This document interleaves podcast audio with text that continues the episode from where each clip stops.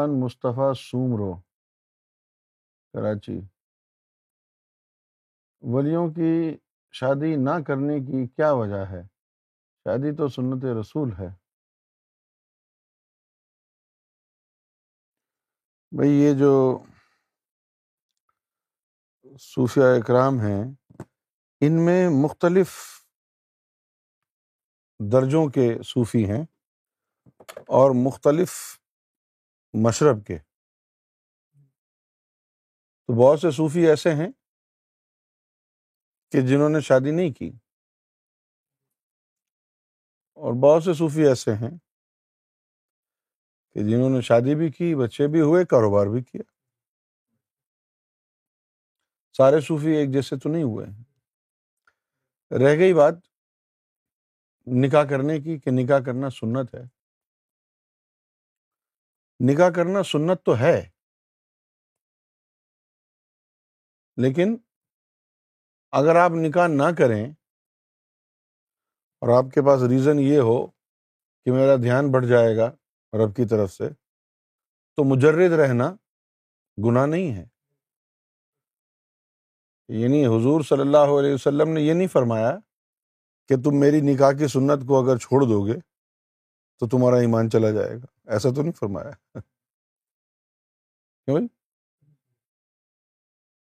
تو اگر کسی صوفی نے نکاح نہیں کیا اور وہ ساری زندگی مجرد رہا سیلیبریٹ مجرد رہا، تو اس پہ کوئی گناہ تو نہیں ہے۔ جب اللہ کو پانے کی خاطر اگر اس نے یہ سوچا کہ بھائی میں اس جھنجھٹ میں لگ جاؤں گا تو میرے راستہ میں راستے میں پریشانیاں ہوں۔ گی تو اللہ کو پانے کی خاطر اگر کوئی نکاح نہیں کرتا ہے، شادی نہیں کرتا ہے، مجرد رہتا ہے، تو اس کے اندر تو کوئی قباحت نہیں ہے۔ ایک آدمی جو ہے وہ بغیر شادی کے زندگی گزارتا ہے، لیکن ایمان حاصل کر لیتا ہے۔ اور ایک آدمی سنت رسول نکاح والی سنت اپنا کے بھی دنیا داری میں مگن رہتا ہے تو بہتر کون ہوا؟ تو ہر طرح کے مرتبوں کے ولی گزرے ہیں۔ بہت سے ولیوں نے پہلے جو ہے وہ اپنے چلے مجاہدے کر کے اپنے مقام روحانیت میں یعنی اپنے عروج پر چلے گئے۔ اللہ کو اپنے دلوں میں بسا لیا۔ درجۂ کمالیت تک پہنچ گئے۔ اور جب اللہ مل گیا، اس کے بعد جو ہے انہوں نے نکاح بھی کیا، بچے بھی ہوئے، کاروبار بھی کیا، بہت سے ولیوں نے نہیں کیا۔ لیکن اللہ تعالیٰ کو، اللہ کو پانے کے لیے اگر کوئی نکاح نہ بھی کرے، تو مجرم تو نہیں ہے نا؟ اللہ کی ذات کو حاصل کرنے کے لیے اس نے یہ ایک چیز جو ہے اس کو نہیں اپنایا، تو کوئی برائی تو نہیں ہے۔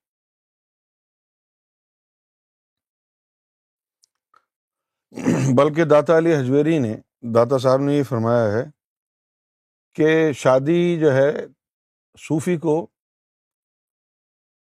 تبھی کرنی چاہیے کہ جب وہ یہ جان لے کہ بغیر شادی کے وہ جو ہے فتنے کا شکار ہو جائے گا۔ اگر اس نے نکاح نہیں کیا تو فتنے کا شکار ہو جائے گا۔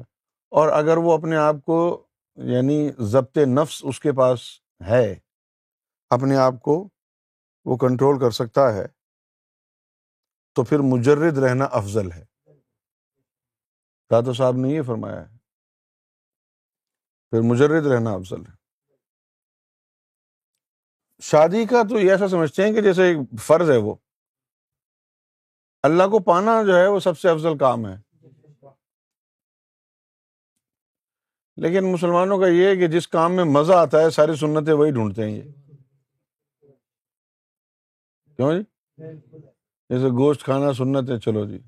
دودھ پینا سنت ہے۔ میٹھا کھانا سنت ہے، یہ کرو، باقی چھوڑ دو فرائض کو۔ یہ سنت افضل ہیں۔ اپنا جو ہے، وہ مزہ ڈھونڈنا ہے۔ نام سنت کا ہے۔ اب جیسے امامہ باندھنا سنت ہے۔ لیکن امامے سے بڑھ کر بھی تو بہت ساری سنتیں ہیں۔ کچھ سنتیں ایسی ہوتی ہیں جس کے بغیر انسان مومن نہیں بن سکتا۔ اور کچھ سنتیں ایسی ہوتی ہیں جو مومن بننے کے بعد اگر کی جائیں تو پھر اچھی لگتی ہیں۔ کیوں بھائی؟ یہ داتالی حجویری نے لکھا ہے کہ جو شخص خلق کی صحبت چاہتا ہے، جو شخص مخلوق کی صحبت چاہتا ہے اس کے لیے نکاح کرنا ضروری ہے۔ اور جو خلوت و گوشہ نشینی کا خواہاں ہے، اسے مجرد رہنا مناسب ہے۔ جو شخص خلق کی صحبت چاہتا ہے، اس کے لیے نکاح کرنا ضروری ہے۔ جو شخص خلق کی صحبت چاہتا ہے اس کے لیے نکاح کرنا ضروری ہے اور جو خلوت و گوشہ نشینی کا خواہاں ہے، اسے مجرد رہنا مناسب ہے۔ حضور اکرم صلی اللہ علیہ وسلم نے فرمایا ہے کہ سیرو اسبقل مفردون کہ چلو مجرد لوگ تم پر سبقت لے گئے۔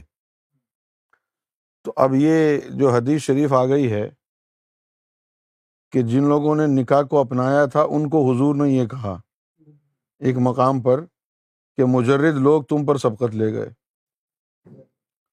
تو بتایا یہ گیا ہے کہ جن کو مخلوق سے میل جول کا بڑا شوق ہے، اس کے بغیر رہ نہیں سکتے وہ۔ ہوتے ہیں نا کچھ لوگ۔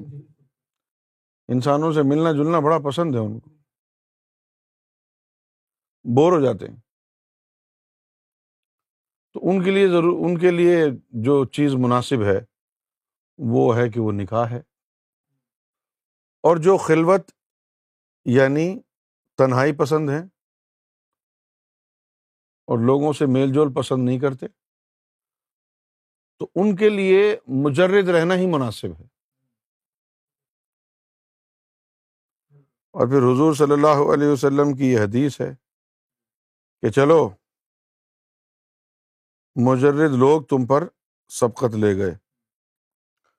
دیکھیے جناب، یہاں لکھا ہے کہ درویش کے لیے ضروری ہے کہ سنت کی اتباع کے وقت دل کو دنیا اور شغل حرام سے دور رکھے، کیونکہ درویش کی ہلاکت اس کے دل کی خرابی میں ہے۔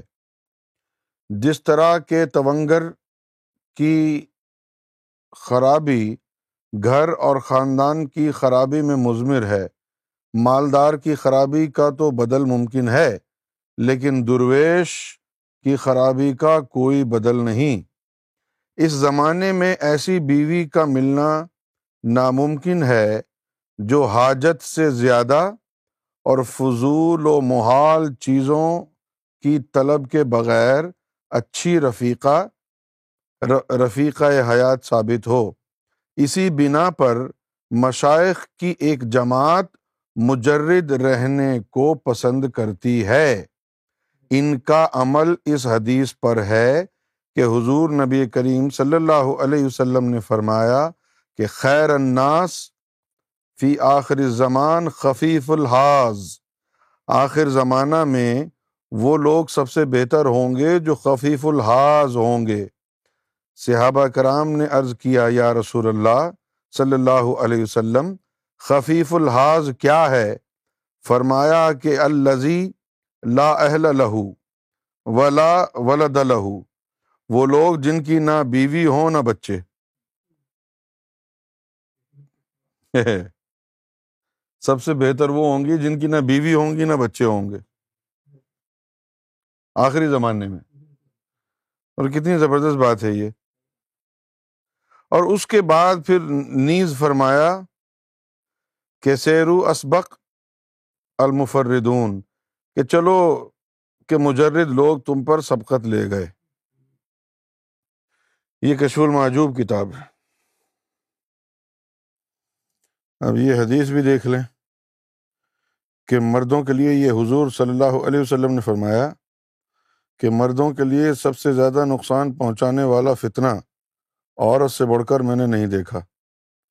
عورتوں کا فتنہ جب ظاہر میں اس قدر ہے تو باطن میں کتنا ہوگا؟ اور پھر حضور سیدنا داتا گنج بخش رحمۃ اللہ فرماتے ہیں کہ گیارہ سال نکاح کی آفت سے خدا نے محفوظ رکھنے کے بعد میری تقدیر نے مجھے اس فتنے میں مبتلا کر دیا اور بے دیکھے میرا ظاہر و باطن ایک پری صفت کا اسیر بن گیا۔ ایک سال اس میں ایسا غرق رہا کہ قریب تھا کہ میرا دین تباہ ہو جائے۔ یہاں تک کہ حق تعالیٰ نے اپنے کمال لطف و کرم سے عصمت کو میرے ناتواں دل کے استقبال کے لیے بھیجا اور اپنی رحمت سے مجھے نجات عطا فرمائی۔ یہ دادا صاحب کہہ رہے ہیں کہ ایک خاتون کے انہوں نے صرف پاؤں دیکھے تھے۔ صرف پاؤں دیکھے تھے۔ تو ان کے عشق میں مبتلا رہے۔ اور ایک سال تک جو ہے یہ عشق ان کے سر پہ سوار رہا۔ اور کوئی روحانی شغف جو ہے وہ کر نہ پائے۔ خیر اب اس موضوع سے آگے بڑھ جاتے ہیں۔